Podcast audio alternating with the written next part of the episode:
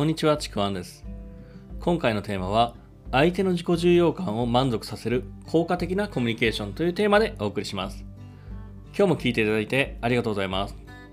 前回ですね、他者との信頼関係を築くというテーマで配信をしたんですけれども、まあ、今回はですね、その続きというか、まあ、詳細というかですね、あの続きの部分になります。もしですね、前回の音声を聞いてない方は、まあ、そちらからですね、ぜひ聞いてください。まあ、その前回のリンクはね、あのー、説明欄に貼っておきます。で、前回の話では、まあ、ちょっとまとめると、他者との信頼関係っていうのはもう無意識の部分が大幅占めてるっていうこと。で、特にその無意識の自己重要感っていうのをもとあの満たしてあげると、相手にとって特別な存在になるっていう、そんな話をしました。もう人っていうのは本能的に自分の自己重要感を満たしたいっていう、そういう本能があるので、まあ、そこを満たしてあげることで、あの相手にとって自分は特別な存在になるということですね。で、前回ですね、最後にこう、もう一つ伝えたいなって思ったことがあるので、まあ、これは今回伝えるんですけども、相手の自己重要感を満たすための基本として、しっかりやっぱ言葉でも伝えることっていうのが大切なんですね。で、その言葉でどんな種類の言葉をかけるのかというと、これも超基本なんですけども、これ3つです。褒める、認める、ねぎらうです。この褒めると認める、相手を認める、そしてねぎらう、大変だったねとか、あ、すごいねとか、すごいねじゃない、まあ、あ、大変だったねとか、本当にそういうふうにねぎらうことですね。で、これ本当にめちゃくちゃ当たり前のことなんですけども、この当たり前ができていないことが多いんですね。で、特にですね、これ、できてない場面として、会社のちょっと例を出すと、まあ、特にですね、会社の上司と部下の関係で、部下とうまく関係を作れない上司っていうのは本当にこれができてないんですよね。例えば、部下が何か仕事を仕上げたとき、その報告が上司に行ったときにですね、その上司が、その部下に対して褒める前に注意をしてしまうっていう人が結構ですね、一定数いるんですね、残念ながら。で、多分ですね、上司から見れば、部下が仕事をやったよって上げてきても、その仕事の荒の方が先に見えちゃうんですよね、自分の経験上。あ、これやったのかなとか気になったりとか、これもしかして失敗するかもなっていろんなリスクとかも、やっぱ見えてる部分が違うので、ついついですね、例えば、それでこれとこれはもうできたのとか、この詳細ほんと詰めてるのとか、これ大丈夫なのとかですね、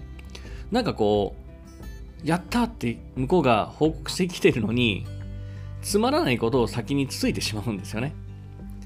まあね、これあの、その上司が厳しくするのが方針なのか、まあ、そもそも相手の機微なんてどうでもいいと思ってるのか、まあ、どちらか分かりませんけども、もうコミュニケーションとしては正直握手なんですね。悪い手段なんですよ。あの、それやると本当に人が育たないし、相手の能力を引き出せないんですよね。もちろんですね、厳しくすることで育つ人もいると思います。でもそれってほんの一握りでもう上司が黙っていてもそれは育つ人なんですね。もちろんその上司が少数精鋭だけであのー、そういうできる人だけを周りに置きたいっていう、そういう意図でやってるんだったら、まあ、それはそれでいいと思うんですよね。戦略しても考え方しても全然 OK だと僕は思ってます。ただ僕は、あの、そういう手は取らないというかですね、あの、そうじゃないというふうに、そうじゃない考え方の方が好きなので言うんですけども、ただ厳しくしてると育たない人もいるんですよね。本来の能力が引き出せない人っていうのもいるんですよね。それがちょっと僕はもったいないなというふうに感じてるので、もっとですね、相手の能力とか喜びを引き出すっていう方法の方が僕は好きだなっていうふうに思っているだけです。でちょっと話がそれたんですけども、話を戻すと、まあさっきですね、上司と部下の例では、先に上司が注意をしていたんですけども、これね、注意をして褒めるのと、または褒めて注意をする。これ、この2つのパターンって、まあ、結果としては伝えたことが全部一緒だとしても、この順番が違うだけで、相手に意識に残るものっていうのはもう全く異なるんですね。で、人は本能的に自己重要感を求めるものだっていう話をしたんですけども、そこに照らし合わせると、この順番って、最初に注意して褒めるっていうのは、これ上司の行動して何かっていうと、まず上司が自分の自己重要感を満たすことを優先してるっていう順番なんですね。で、もう一つのパターンで、褒めて注意をするっていうのは、上司はまず部下の相手の自己重要感を満たしてあげることを優先しているんですよね。この違いです。で、この違いがあることで、これ受け取った相手の方は、どちらの方が、あのまあ、例えば上司に対して、相手に対して信頼感とか親近感、まあ、良い印象を持つと思いますか？もうこれもう分かりきってるんですよね。もう後者でしかないんですよ。褒めて注意をするっていう。まず相手の自己需要感を満たしてあげるっていうこと。受け取った方は、まずですね、相手が自分の自己重要感を満たしてくれることに、もう無意識に喜びというかですね、あの、あ、いい印象を持つんですよね。だから、その後に何か注意されたとしても、一旦自己自己重要感が満たされているので、結構素直に注意も聞くことができるんですよね。でも先に注意されると、自己重要感が満たされないままに、なんかこう、やったっていう気分をそがれたというかですね、嫌な気分の方が先に生まれてしまうんですね。そういう何かマイナスの感情がこの時生まれちゃうんですよ、先に。で、そうなると、次に褒められても、あまり聞かないんですよね。まあ聞いたとしても、まあ嫌な気分が晴れるくらい。これあの、ちょっと抽象的なイメージで言うと、褒めて注意する順番だと、結果としてプラスの感情で終わるんですけども、注意して褒めるっていう順番だと、結果としてマイナスか、もういいとこプラマイゼロで終わっちゃうんですよね。だから、これも明らかで、褒めて注意するっていう方が間違いなく効率的なんですよね。